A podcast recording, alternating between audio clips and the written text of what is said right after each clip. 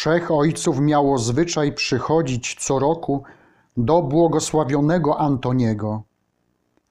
Dwaj z nich radzili się go co do swoich myśli i co do zbawienia.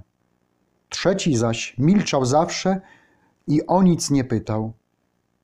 Po wielu latach zwrócił się do niego Abba Antoni. Oto już od tak dawna tu przychodzisz, a o nic mnie nigdy nie pytasz. A on odpowiedział: Już to mi wystarcza, że patrzę na ciebie, ojcze.